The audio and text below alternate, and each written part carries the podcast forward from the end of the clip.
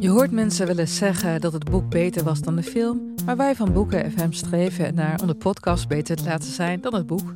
Wij lezen de klassiekers die je nog niet gelezen hebt. We lezen de boeken die je heel graag wil lezen, maar waar je eigenlijk voor schaamt om in het publiek mee gezien te worden.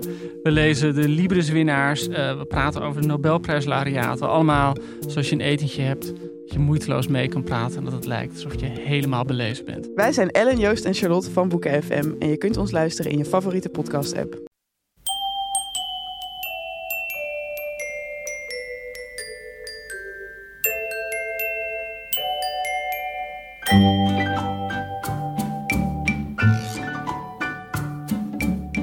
Welkom bij aflevering 246 van Echt Gebeurd, de podcast waarin waargebeurde verhalen worden verteld door de mensen die ze zelf hebben meegemaakt.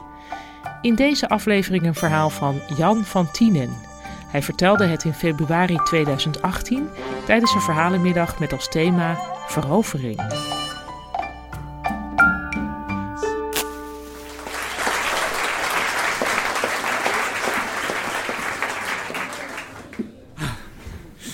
Ik ben uh, inderdaad Jan van Tienen en ik uh, kom uit uh, Zeeland. Ik ben de zoon van een dierenwinkelier.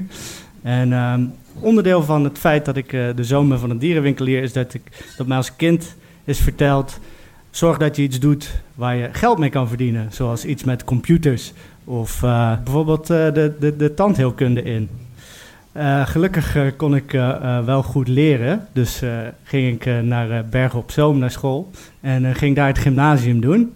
En dus elke dag fietste ik zo de Tolse brug over naar school. En daar bij Latijnse les zat Regine.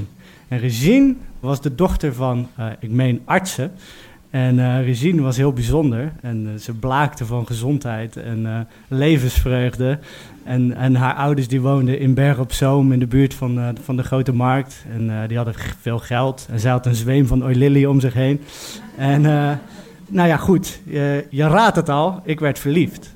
Het kwam ook, ja, ik bedoel, ik liet haar lachen. En zij liet mij lachen. En ze zeiden ook dingen als, oh Jan. Hè. Je kent het wel.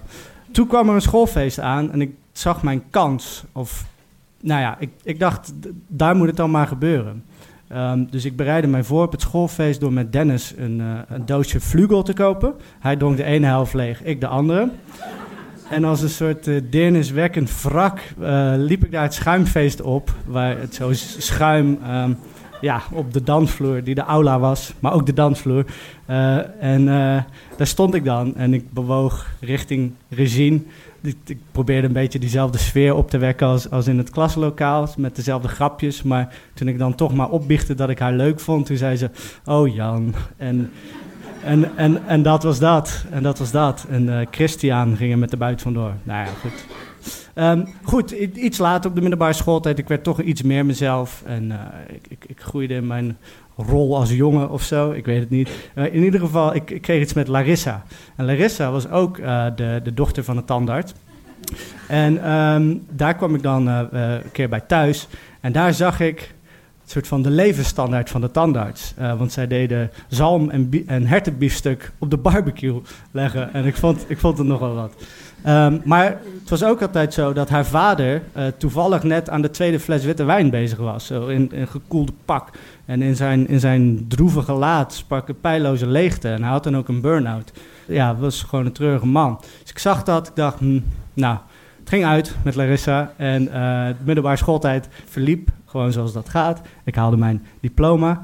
En bij het uitreiken van het diploma, toen zei Paul tegen mij... Jeetje Jan, wat een mooie lijst met cijfers kun je niet bijvoorbeeld tandheelkundige doen? Dus ik dacht, mm, nou, toch niet gedaan. En daar, ja, daar liep het pad wat anders. Wat volgde was dat ik journalistiek ging studeren, uh, filosofie. Ging duidelijk gewoon de alfa-kant op. En uh, ik kwam uh, vervolgens in, in Amsterdam te werken. Ik kwam in de mediawereld terecht en ik ging schrijven en ik kreeg daar wat waardering voor. En dus ik kreeg ook een soort, nou ja, betrekkelijk bohemian-achtig leven. Uh, wat vooral neerkwam dat ik dan ook veel dronk en ook wel eens partydrugs gebruikte en, en niet heel veel geld had. En wat dan ook resulteerde in een wat povere mondhygiëne. En, uh, laten we zeggen dat er een soort. Er zat, er zat iets in mijn mond en het voelde niet goed. Dus ik moest naar de tandarts. Dus ik uh, ga naar de tandarts. Ik schrijf mij in. Het is een tandarts aan de gracht. Chic. En ik kom daar aan. En als je dan aankomt bij een nieuwe tandarts, waar je nog nooit bent geweest, dan maken ze foto's van de binnenkant van je mond. Om te zien of het, uh, nou ja, weet ik veel wat daarin zit. Ik ben geen tandarts, maar dan maken ze foto's. Ze maken foto's van, van de binnenkant van je mond. En je krijgt een vragenlijst. Uh, die krijg je van de assistent. Ik vul die vragenlijst in. Het zijn allemaal vragen. Heb je, uh, bestaan, heb je ziektes? Heb je SOA's? gebruik je wel eens drugs? Ik denk, eerlijk duurt het langst. Dus ik vul in, ja, ik heb een koortslip, dus herpes, zeker. drugs, ja, wel eens past die drugs. hè, ik doe dat dan wel eens, date. Um, en um, lijst ingevuld. Ik geef hem terug aan de assistent. Ik ga nog even wachten in de wachtruimte. En ik word dan binnengevraagd de praktijk in. En daar zit in een hoge bureaustoel, waardoor je de achterkant niet ziet. En ik hoor van achter die bureaustoel zo... Oh, Jan van Tienen! En de, de stoel draait om en het is Regine. Het is, het is tandarts Regine die daar zit. Met die lijst in haar handen. Dus ik, ik, ik, uh, ik lach als, een, als, als iemand met kiespijn. En, uh, en ja, goed, hè? Zij zegt, oh, sukkel, weet je. Iedereen ligt op die vragenlijst, maar goed. Het was... Wat een leuk gesprekje. Het was uh, de, de, de oude vonk. Uh, er zat te veel afstand tussen. Er zat te veel afstand tussen, dus het werd niks. Het was een leuke middag. Maar toen ik dus die tanden weer uitliep, toen dacht ik van... Wist zij al toen ze mij afwees dat het zo zou lopen? Of kwam het door die afwijzing? Bedankt voor uw aandacht. Je hoorde een verhaal van Jan van Tielen.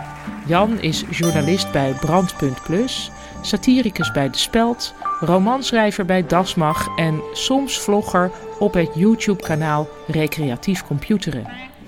Echt gebeurd is een verhalenmiddag die maandelijks wordt opgenomen in comedyclub Toemler in Amsterdam, maar nu even niet. In de nabije toekomst hopen we weer nieuwe middagen te kunnen organiseren. En we, dat zijn dan Micha Wertheim, Rosa van Toledo, Maarten Westerveen, Sanne Pols en ik, Paulien Cornelissen.